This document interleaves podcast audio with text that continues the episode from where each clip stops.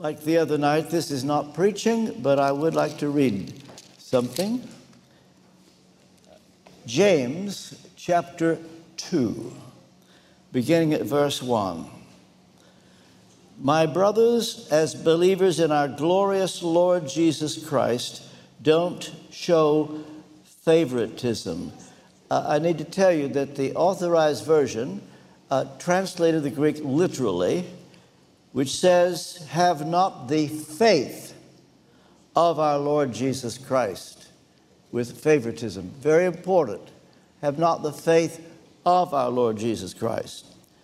And then he says, Suppose a man comes into your meeting wearing a gold ring and fine clothes, and a poor man in shabby clothes also comes in. If you show attention to the man wearing fine clothes and say, Here's a good seat for you, but say to the poor man, uh, You stand there, or sit on the floor by my feet. Have you not discriminated among yourselves and become judges with evil thoughts?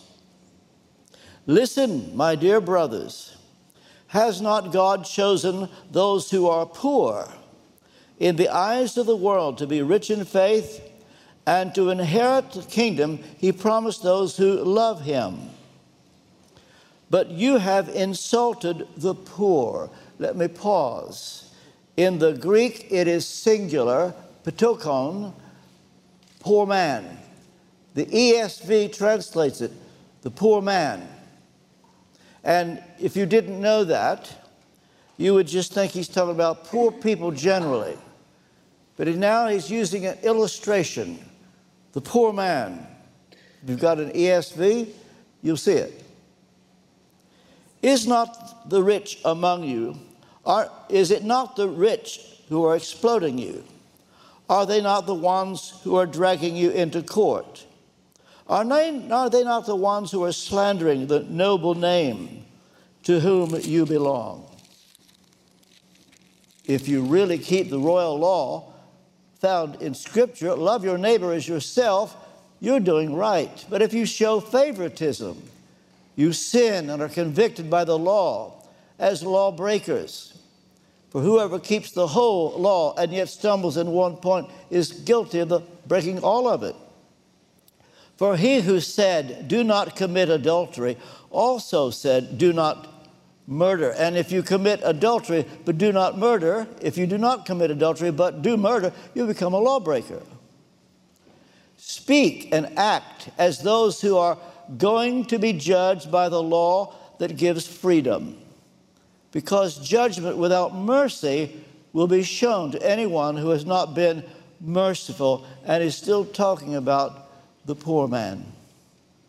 Mercy triumphs over judgment. What good is it, my brothers, if a man claims to have faith but has no deeds? Can such faith save him? We'll stop there. May God be pleased to bless the reading and the teaching of this, His most holy and infallible word, as we look also at this in the light of the great man of God with all of his faults, Martin Luther. May we pray. Heavenly Father, I pray now for the sprinkling of the blood of Jesus by your Spirit to rest upon every mind for cleansing, for clear thinking, and that their perception of what I say will be received, heard as you intend. Cleanse my tongue that I will be your transparent instrument. Enable me to be very, very clear, very, very simple. And if I have got it right, let me be humble about it and not arrogant. And may this be a life changing word and a word that brings great honor and glory to your name. I pray in Jesus' name. Amen.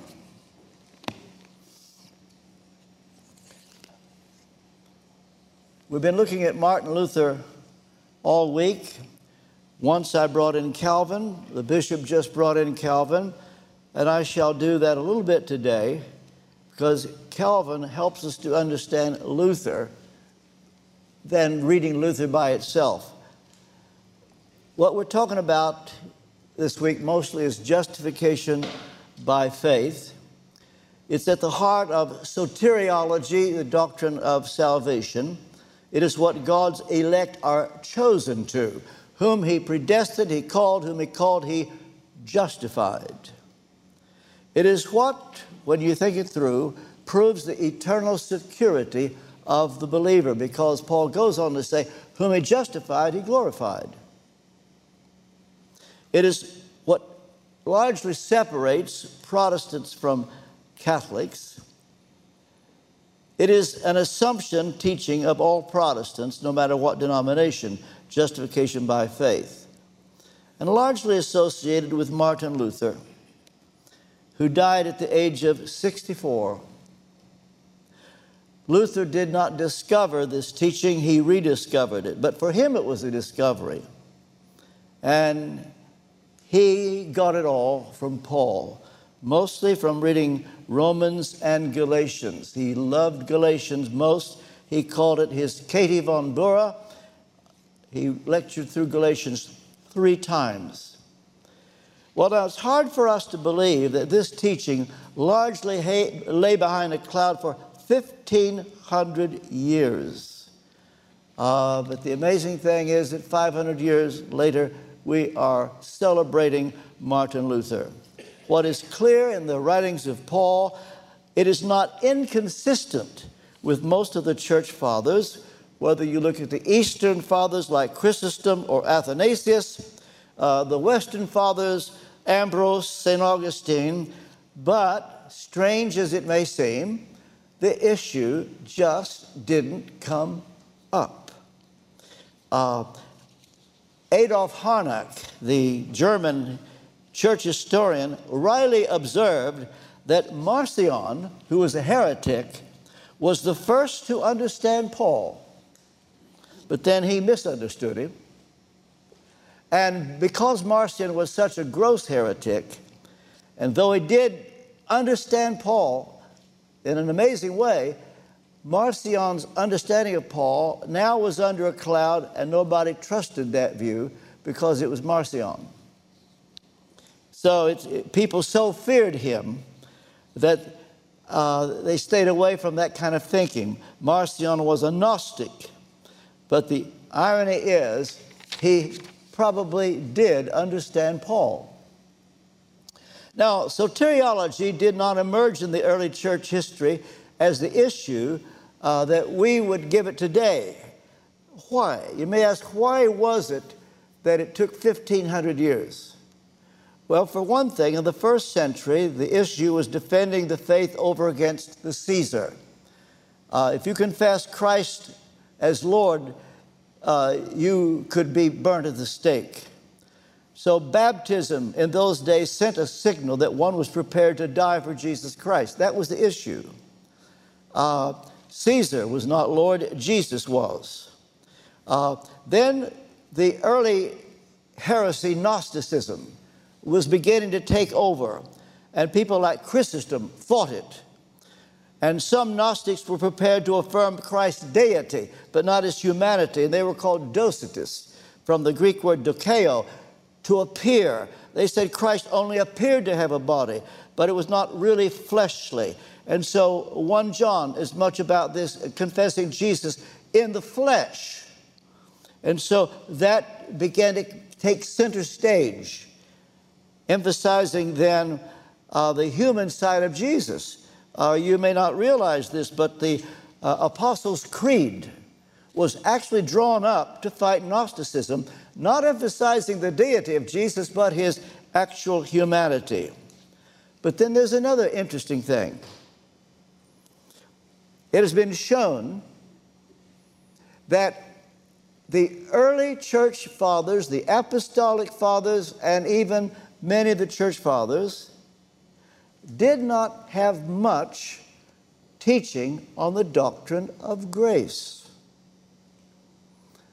I used to think that if you want to understand John, for example, uh, find those who are closest to John. And the further back in history you go, you get right to the New Testament, that's where you're going to get good understanding. Wrong. You take uh, Polycarp, who was a disciple of John. He was burned at the stake, and it was a glorious martyrdom, and the glory of God uh, was manifest. But if you read Polycarp, you become disillusioned that what did he really believe? Ignatius, who was a martyr, he said, Let the lions chew me to bits that I may win Christ. And I think, oh, I want to read what he's got to say. When you read what he's got to say, there's not much there. Uh, Thomas Torrance, who became professor of dogmatics at Edinburgh, uh, did his doctorate at Basel on the doctrines of grace in the apostolic fathers. And you know what he concluded? There wasn't any.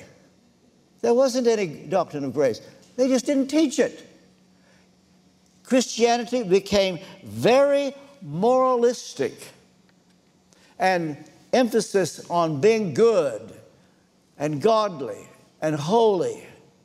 And because of that, it became to be an assumption that this is what Christianity is.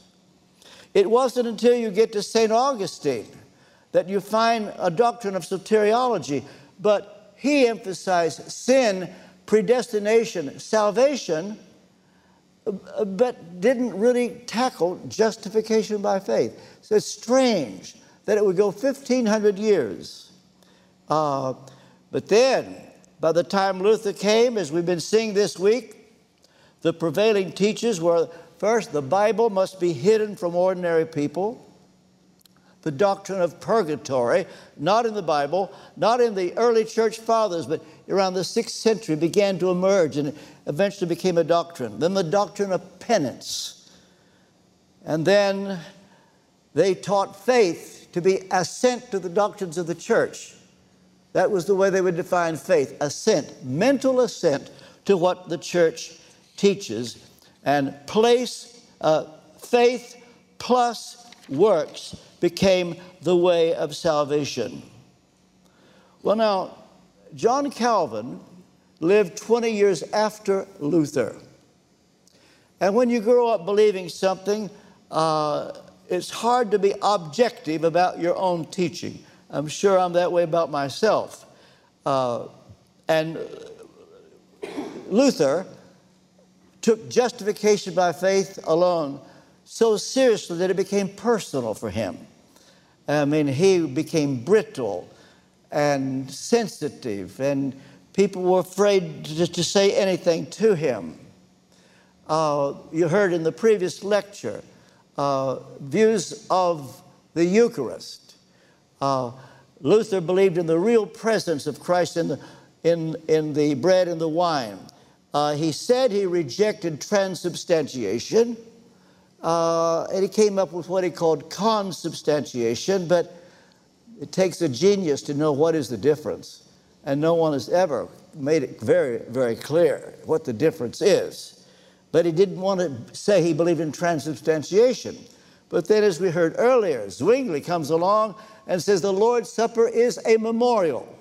This do in remembrance of me. It was John Calvin who halfway between, emphasized that the spiritual presence of Christ is in the bread and the wine, and it is not a memorial where you feel nothing. It's not transubstantiation where you think this is really Jesus you're looking at, but you feast on Christ spiritually, as we were told. We're brought up into the heavenlies, and something ought to happen. You ought to feel something, said Calvin. The presence of the Holy Spirit in the Lord's Supper. And Calvin was so convinced that he had got it right that he wrote a letter to Martin Luther. He called Luther my father in the gospel and explained his view, fully convinced that Luther would say, Thank you, that does it, that settles it, that's clear. But Philip Melanchthon, who was sort of Luther's successor, read the letter, intercepted it, wrote Calvin back to say, I did not give it to the aging Luther. He is frail, sickly. He couldn't cope with any kind of information like this. So Luther never saw Calvin's letter. But what Calvin wanted to do was to make some suggestions. And one thing is he didn't want faith to be seen as meritorious, but rather faith was the instrument. And so Calvin said there are three causes of justification the instrumental cause, that's faith, but there's the meritorious cause, that's the blood of Jesus. And there's the efficient cause, that's the work of the Holy Spirit. So, what Calvin did without rejecting anything that Luther taught brought in this profound, but I think clear, explanation. And this is what Paul taught and what Paul meant when he talked about being saved by the faith of Jesus. Now, I'm not going to spend all day on this, but at the beginning of James chapter 2, James, and you read it in the Greek, he talks about having the faith of our Lord Jesus Christ. Now, why would he say it like that? Most translators say faith in Jesus Christ, and they miss it. They miss it entirely. What was James's point? Well, you need to know, if you didn't, James is the brother of Jesus, technically half brother. Paul called James the brother of our Lord. James knew the Sermon on the Mount backwards and forwards. In fact, the book of James, you can open it and read it and have the Sermon on the Mount next to you, and you can see James pulling from the Sermon on the Mount all the time. You cannot imagine Jesus saying to a rich person, Oh, I want you to sit here. But James knew this was beginning to happen in the church in Jerusalem. This was written around 48 AD, as far as we know, probably the earliest written letter in the New Testament. And James could see that the church, they were very discouraged. The church in Jerusalem was not growing. They were looked at uh, as, as the uh, uh, low class of Jerusalem. They had inferiority complex. And if somebody wealthy were to show up, it would give them a little stature, they thought. And James could see this on the horizon that the people in Jerusalem thought if only we could have somebody in our church, uh, if uh, a billionaire, a Bill Gates, a person who drives a Mercedes or Bentley, if he were to come and all the other Jews see that, oh, look who's going to the church in Jerusalem. Have you heard? Oh, yeah, it's the, it's the chairman of uh, BT, it's the chairman of BBC. Oh, really? Really? There, this was a feeling of the Jews in Jerusalem. And James says, please don't even think like that. Jesus wouldn't talk like that. Have the faith of our Lord Jesus, his faith, how he lived, without favoritism. Now, unless you think that that is just an accidental time when Jesus could be referred to as having faith, Paul referred to the faith of Jesus in the same way that Calvin would call, talk about the meritorious cause. Look at Galatians 2:16. It's best read in the authorized version. So I'm reading from the NIV, but I'm going to actually read it as if it were the King James. When Paul says, knowing that a man is not justified by observing the law, but by the faith of Jesus, the meritorious cause. So we too have put our faith in Christ, that's the instrumental cause, that we might be justified by the faith of Christ, the meritorious cause. And so Paul would later say, I live by the faith of the Son of God. And that way, faith in itself is not meritorious, it's the faith of Jesus.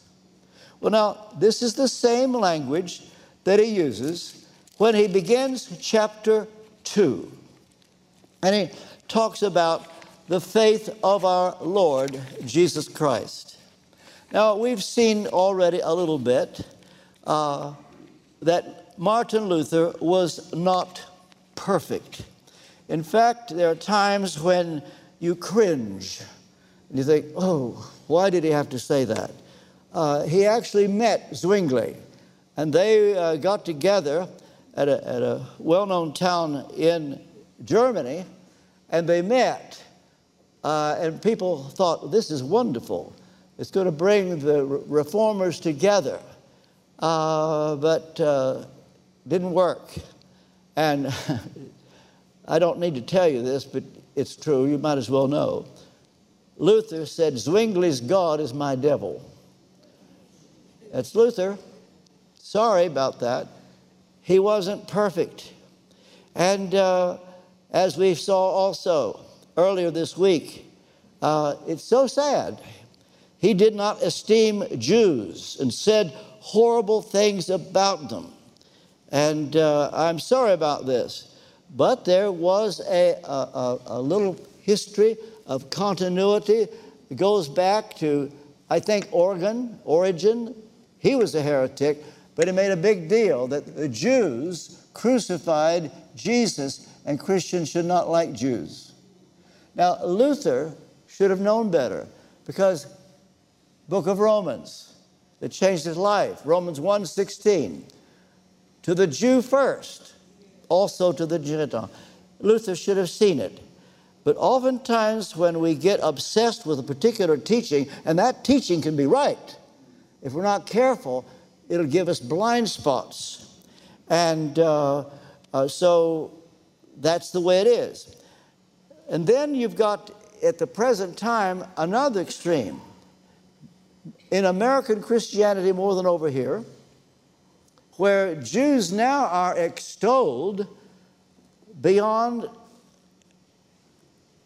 what they ever should have. And that is, there are those who are saying Jews get a second chance because they're God's chosen people. And I remember when I was having my correspondence with Rabbi David Rosen. He's Sir David Rosen. The, the Queen, two years ago, gave him a knighthood. And he and I are friends, and I wrote a book with him. And he gave it the title, not me, The Christian and the Pharisee. In fact, when I first met him, he was talking about Pharisees, you know, bragging on them. I said, wait, wait, wait. Do I hear you right? Oh, by the way, are you calling yourself a Pharisee? Oh, yes. You, you say that with a straight face? He said, the New Testament didn't give the Pharisees a good press. And so he's proud to be a Pharisee. So he wanted to call the book The Christian and the Pharisee. I don't know if you've got them for sale here or not. Uh, my letters to him and his reply, and I, I, try to convert him. I fail. I still pray for him every day. Uh, but he once said in one of the letters to me, he said, Well, look, RT, if you're right uh, and Jesus is the Messiah, I get another chance. And I wrote back like a flash, that is not biblical at all. But he'd heard this. And so, where you've got Luther hating the Jews, you've got some American fundamentalists now saying, oh, everything Israel does is right. Wrong. They make mistakes all the time, big ones. You shouldn't uh, extol them. And they don't get a second chance. They'll be judged just like anybody else. Well, on my website recently, because I wanted to talk about the 95 Theses uh, on, on my Twitter. Uh, some of uh, I've got 13 followers. Maybe they're all here today. Uh, you, you uh, will know I've been talking about Luther. I called him my hero, and boy, the mail went back. And I said, "Oh, sorry, sorry. I've, he he wasn't perfect. The things he said about Jews, very, very sad." But then there was another blind spot, and that is his view of this epistle of James. Now, you can kind of understand it. He had given up everything for his view of justification by faith alone. He was prepared to go to the stake. And if he hadn't been kidnapped by friends, they would have killed him. All for justification by faith alone. But then someone comes along and says, just a minute, Dr. Luther, we seem to recall that James talks about being justified by works. And Luther called James, the book of James, an epistle of straw, a straw epistle. He allowed it in the canon, but a year before he died, said, We won't teach that book here. He was so threatened by it. He was so threatened by it. Uh, so that's the history that Luther didn't like the book of James. Well, uh, I uh, felt led many years ago to preach from James. It was after I'd been at the chapel a year. I felt strongly led. But I thought, no, I'm not going to preach on James until I understand James 2.14. And here's what James 2.14 says. It says, What good is it, my brothers, if a man claims to have faith but has no deeds? Can such faith save him? Well, the answer is no. And that's why Luther didn't like James. And, Luther, and James goes on to say uh, that you can see how Abraham was justified by works, and then Rahab the harlot also. And so James just wasn't appreciated at all. He was threatened by it and uh, hadn't sorted it out. And now I feel led to preach on James. And I'm not going to do it until I understand James 2.14. I remember Dr. Lloyd Jones used to say he's not going to do Romans until he understands Romans 6. But when he says, I understand Romans 6, I'll start at the beginning and go through it. Well, that day came and he went through Romans. The problem was I wasn't getting anywhere with James 2.14. I know what all the commentaries say. I've read all of them, you could imagine. They all say basically one thing we are saved by faith alone, but faith is never alone. It always has works to show it's really faith. And so all James is doing is saying that if you're justified by faith, show works. But I thought, that's not what James is saying. Well, if they ask, well, what is he saying? I would say, I don't know, but it's not that. Well, what is it? It's not that. But it's got to be that. And then I felt this strong impulse. I, I'd like to think it was the Holy Spirit. Start at chapter 1, verse 1. Don't worry. Wait till you get to verse 14 of chapter 2, and I'll give you the reason he said that.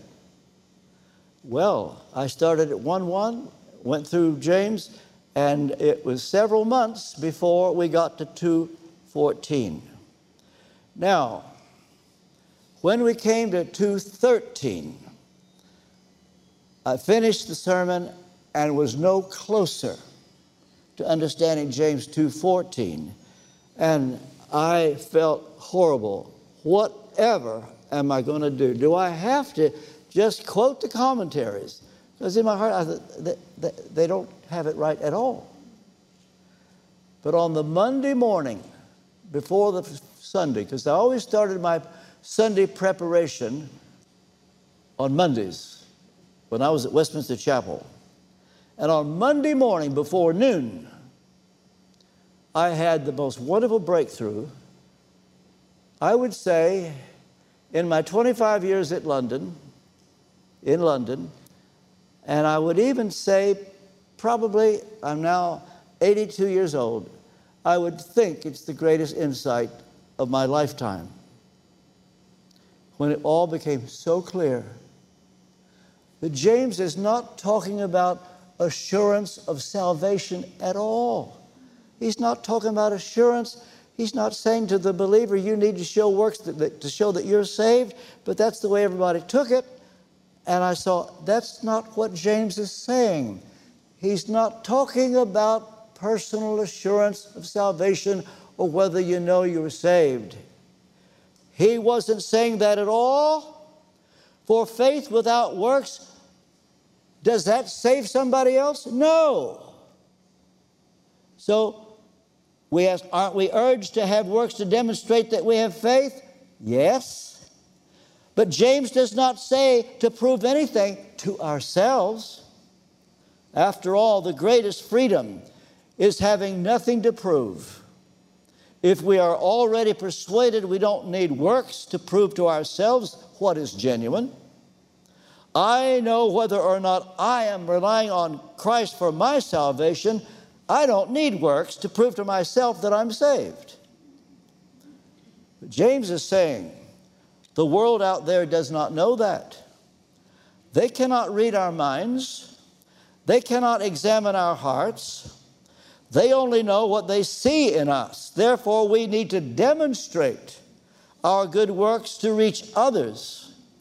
Jesus taught that we should let our light shine before people, that they may see our good works and glorify our Father in heaven. We therefore demonstrate good works, one, in order to obey our Lord and glorify our Father, and second, to demonstrate that we really do care about our witness to the world. They need to see something in us that will make them want to have what we have. Well, as I said, Luther disliked the book of James because his reading of it, thinking that James is talking about assurance of salvation, how to know you're saved, his reading of it contradicted Paul's teaching of justification by faith. And that's because Luther did not interpret James 2:14 in the context of the preceding verses of that chapter. And the truth is, Luther was so wrong. There is no contradiction at all. If only knew that James was Luther's friend. First, Luther needed to realize that in James chapter 2, verse 6, the reference to the poor was to the poor man. ptochon, accusative, masculine, singular. And then when you look at the word him, James 2:14, can faith save him?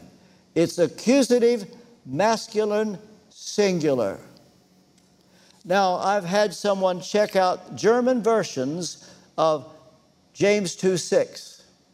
The way the NIV reads, you have insulted the poor, meaning poor people generally. And verse 5 talks about poor people generally, the, the world. And even the King James Version says, You have dishonored the poor, meaning people generally. But then, what I realized the him couldn't be referring to the man who says, I have faith. That right there convinced me that it can't be referring to the man himself because the him was accusative, masculine, singular. And lo and behold, you go back to verse 6, accusative, masculine, singular, you've despised James says, the poor man. And from that moment, he's using the poor man as an illustration. People think that James has changed the subject. He not only has not changed the subject, he's talking about the poor man right to the end of chapter 2. He never changes the subject from the poor man. He's just using him as an illustration. Keep poor man in mind as you read it. That's why I read all of that. And so, Martin Luther disliked this book of James because his reading of it contradicted justification by faith. And one can appreciate that. And all those who want to say James is just saying to show good works, uh, they're, they're doing their best. But then I want to say to them, oh, just a minute, are you saying in order to prove that you're a Christian, you've got to look after the poor? How many of you look after the poor, by the way? Because this is where evangelicals fail more than anybody.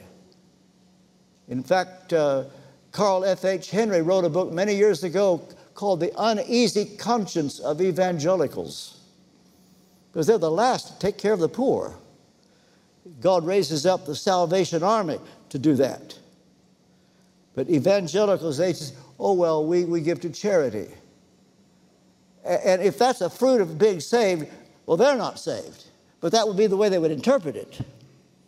Well, Luther needed to realize that the reference to the poor man in James 2, verse 6, was the main focus of the second chapter. Starting out with verse 1, the faith of Jesus, how, how would he treat the poor?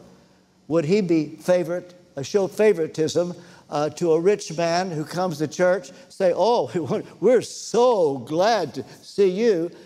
And then James raises the question You've been trying to show partiality to the rich. Has it worked? No, they blasphemed that name by which you called. Whenever you try to reach rich people, you'll scare them off. James says, Welcome the poor. Don't try to build a middle class church in Jerusalem. Jesus went for the poor, he cared about the poor. The common people heard him gladly. And he's rebuking the Jerusalem church lest they try to impress the world. Jesus would never do that. And so he rebukes them. You, people in Jerusalem, have despised the poor man. And then, if we had time, I'd just do the whole exposition of those next verses. But then, when he comes to verse 14, he says, Can faith save him, the poor man? Certainly won't. What will?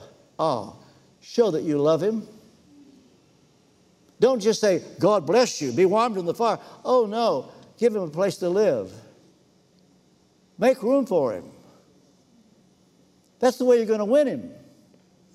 Last week, I gave a lecture on D.L. Moody in Massachusetts. I learned a lot about Moody. He was born a very poor man.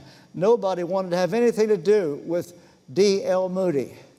And he got a job selling shoes in a store in Boston. And the owner of the shoe store put his hand on D.L. Moody's shoulder and says, God loves you.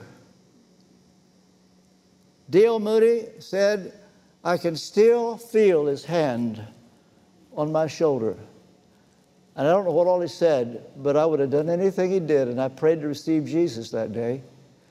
It ends up leading a million souls to Christ. You see, you don't win them by saying, God bless you.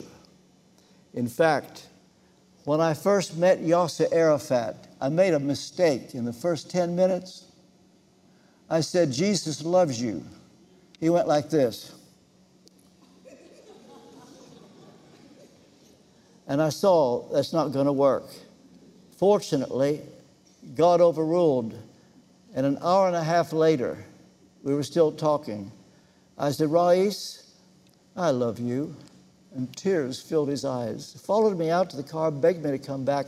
I visited him five times in my book, It Ain't Over Till It's Over. I don't know if we have it here or not. I make a point. I will not be surprised to see Arafat in heaven. You're not going to win the poor man by platitudes and by your being theologically sound. James says, You say you believe in one God. Good. So does the devil. What's going to make an impact on the poor man. Only one thing you show that you love him. That's the way you save him. That's what I believe. James is saying, and it's so obvious, and I promise you tonight, read James chapter 2, and remember, him means poor man. The rest of the chapter just reads by itself. One other thing the word justification is sometimes translated vindication. As a matter of fact, it's the same Greek word used in 1 Timothy 3:16 where Paul said Jesus was justified in the spirit. You say, what is that? All modern versions say he was vindicated by the spirit. Vindication is the right word. In 1 Timothy 3:16, that's the right word to use from then on. Abraham was vindicated. Rahab the harlot, vindicated. This is not the way they were saved. It's a demonstration of what faith combined with works will do. Well, I can see that my time has gone. Uh, I will say this that uh, I went out on a limb.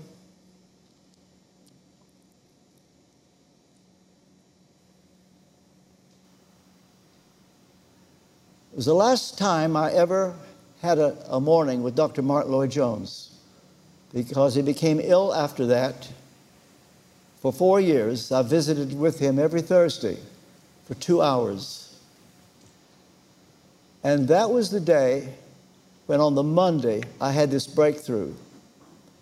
And on Thursday, when I saw him, I thought, wonder what he will say. And when I finished, he looked at me, the sweetest words I think I could ever hear him say. He said, You've convinced me. Several months later, I get a letter from Michael Eaton, who I barely knew, wrote me and said, I've just read the Westminster Record where you brought out your view of James 2.14.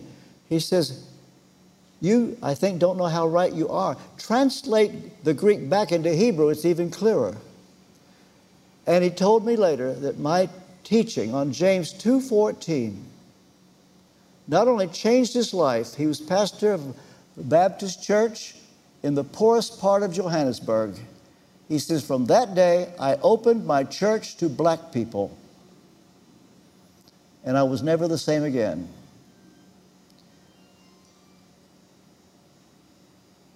If Martin Luther had heard this way of putting it, would he have felt differently about James? You tell me. When we get to heaven, we'll ask him. Heavenly Father, take this word and apply it by your Holy Spirit. I pray in Jesus' name. Amen. The other thing I wanted to say is question, which is, I'm sure, obvious, the answer is obvious. But you know, earlier you were saying how that when you compare James' is teaching with Jesus' teaching, particularly the Sermon on the Mount, everything becomes clear. So, would you say that James's teaching in chapter 2 corresponds to the teaching of Jesus, or, or very close to it, where he says, Let your light exactly. so shine Matthew before men exactly. that they may see your they may see your good works and they glorify your father in heaven so that is how you are justified by works you are vindicated, vindicated. declared yeah. righteous or seen to be consistent in your claim and your behavior by other people I, I know one thing that this understanding of James does not contradict Paul at all. No. Doesn't even come close. They cohere, they're perfect. And also, um, see, what's a very strong interpretation, or leads us into the interpretation that James is talking about. Faith, uh, is evidenced uh, necessarily by good works in order for us to be assured that we have true faith. That interpretation is these two statements. The devils believe and they tremble, which is a kind of false or intellectual, non saving faith, plus the, the point where it says faith without works is dead, meaning it's not real, it's not faith that saves, rather than, as you're teaching, that faith without works is not fruitful and productive. That's what it means. Okay. Yeah. Would you like to just say a bit more about that? Well, I, I think I've said it. Uh, I, I, don't know how to say it more clearly. I thought of a story this morning that would illustrate this. Uh, my friend Arthur Blessitt said he'd been witnessing till 2 o'clock in the morning and he couldn't wait to get home. He was so tired. He's driving home and he sees a man sitting on the curb in Sunset Strip in Hollywood and Arthur said, Lord, bless that poor man. And he, he started to go home, and Arthur said, Can't do that. Made a U turn, came all the way back, pulled over, stopped his car, went and talked to the man. Says, Get in the car with me. Takes him to his house, feeds him. He lived there for the next several days led him to the Lord. He becomes a Christian, a pastor of a church, and Arthur was with him on his deathbed when he could barely speak and just said to Arthur.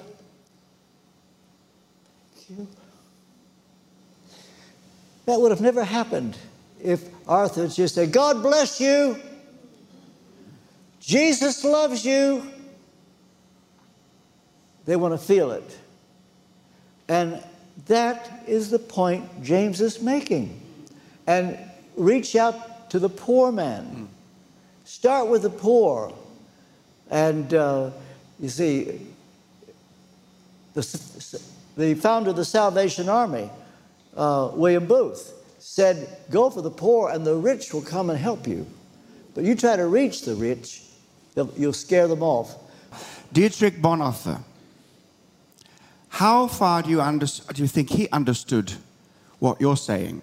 Because it seems to me, even his excellent book on discipleship and, and, and the terminology that comes out of, you know, cheap grace comes out of all of that, it seems that so many people who, miss, who confuse James are the first to attack genuine salvation by grace through faith alone teaching as antinomian or cheap grace. I mean, Bonhoeffer in, in well, particular, because he's so praised, well, and yet I think he's misunderstood that point. Okay, Bonhoeffer, what he meant by cheap grace was those a part of the state church in Germany, which was Lutheran, and they're saved by faith, and they were all bowing to Hitler.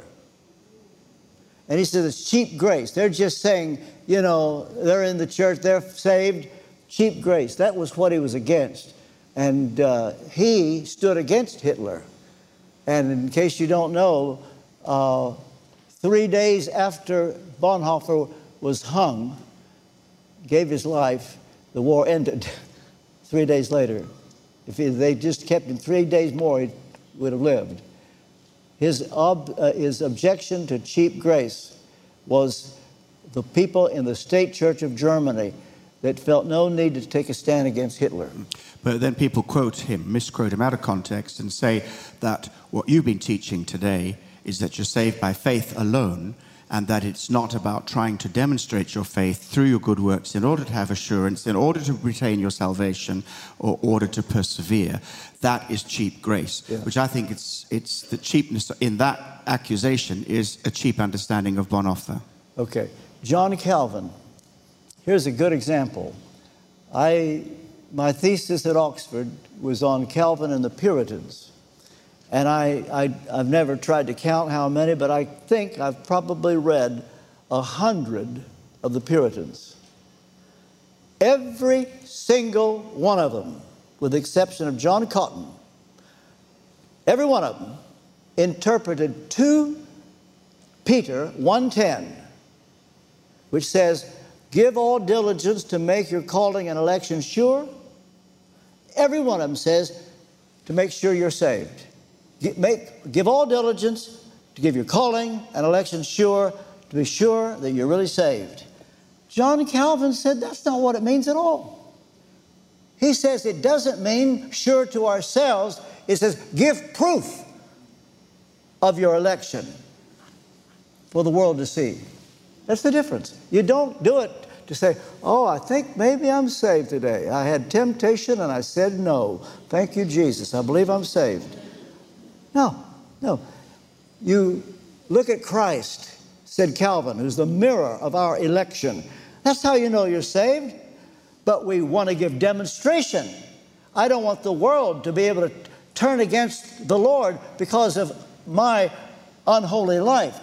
But I'm not doing it to convince myself that I'm saved. I'm doing it to win you. And the, the, the converse of that is when you see somebody and see, see them doing something and behaving in a certain way and claiming to be a Christian, and we say, you cannot possibly be a Christian and do that. Is that the uh, inverted side of the same trap? Well, the thing is, you don't know the, uh, don't tell the story in the middle of the ball game. Yeah. Uh, a person may not act like a Christian. Uh, I have times in my life where I would not want you to see a video replay of me. And if you would hear the way I have talked to somebody on the telephone that just started working for British Airways day before yesterday, and they don't know what they're doing, and I lose my temper over the phone, and if you'd heard me, you'd say, You're not a Christian to talk like that. And uh, I've been times uh, when I wasn't a perfect father to TR. I gave, I gave TR every reason not to be here today. I've, I've not been a good father. Uh, and uh, there have been spots in my life I, I don't want you to know about. But I've been saved the whole time. I wouldn't want to go by my works to convince me. I know I'm saved. I'm looking at Jesus. I just believe. That was Luther. That was Luther. But what happened was, in the 17th century, and I said this night before last, the Puritans come along. They affirmed Luther. Oh, yes, justification by faith alone. But then they said, How do you know you have faith? Well, that thought didn't enter Luther's mind. He thought, I don't need to know I've got faith. I'm looking at Jesus. Calvin, same way. He didn't need to prove it. He had faith. But the Puritans said, you may have a spurious faith. You may have, you may be a counterfeit. You may be those in Hebrews chapter 6. You've tasted the Word of God, uh, but you're a counterfeit. And uh, the result was that the 17th century Christians you talk about being sad at the end of a sermon. They didn't know whether they were saved at all.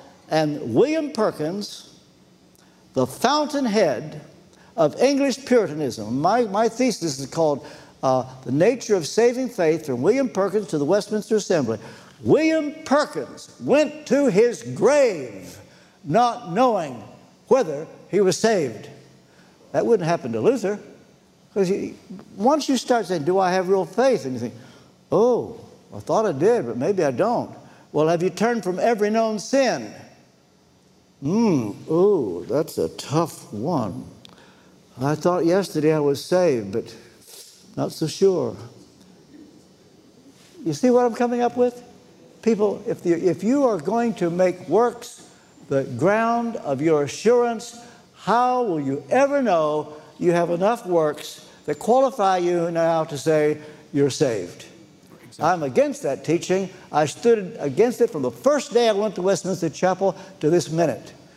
I could say a lot more, but let other people. Well, how about um, uh, letting us know uh, your, your, commentary, two volume commentary on James? Yep. Uh, the teaching's obviously in there. Yep. Any other book where you highlight this particularly? All of them. Okay.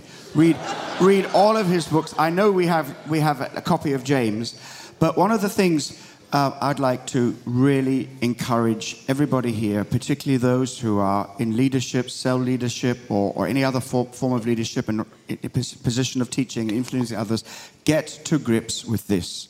Find out whether RT is right.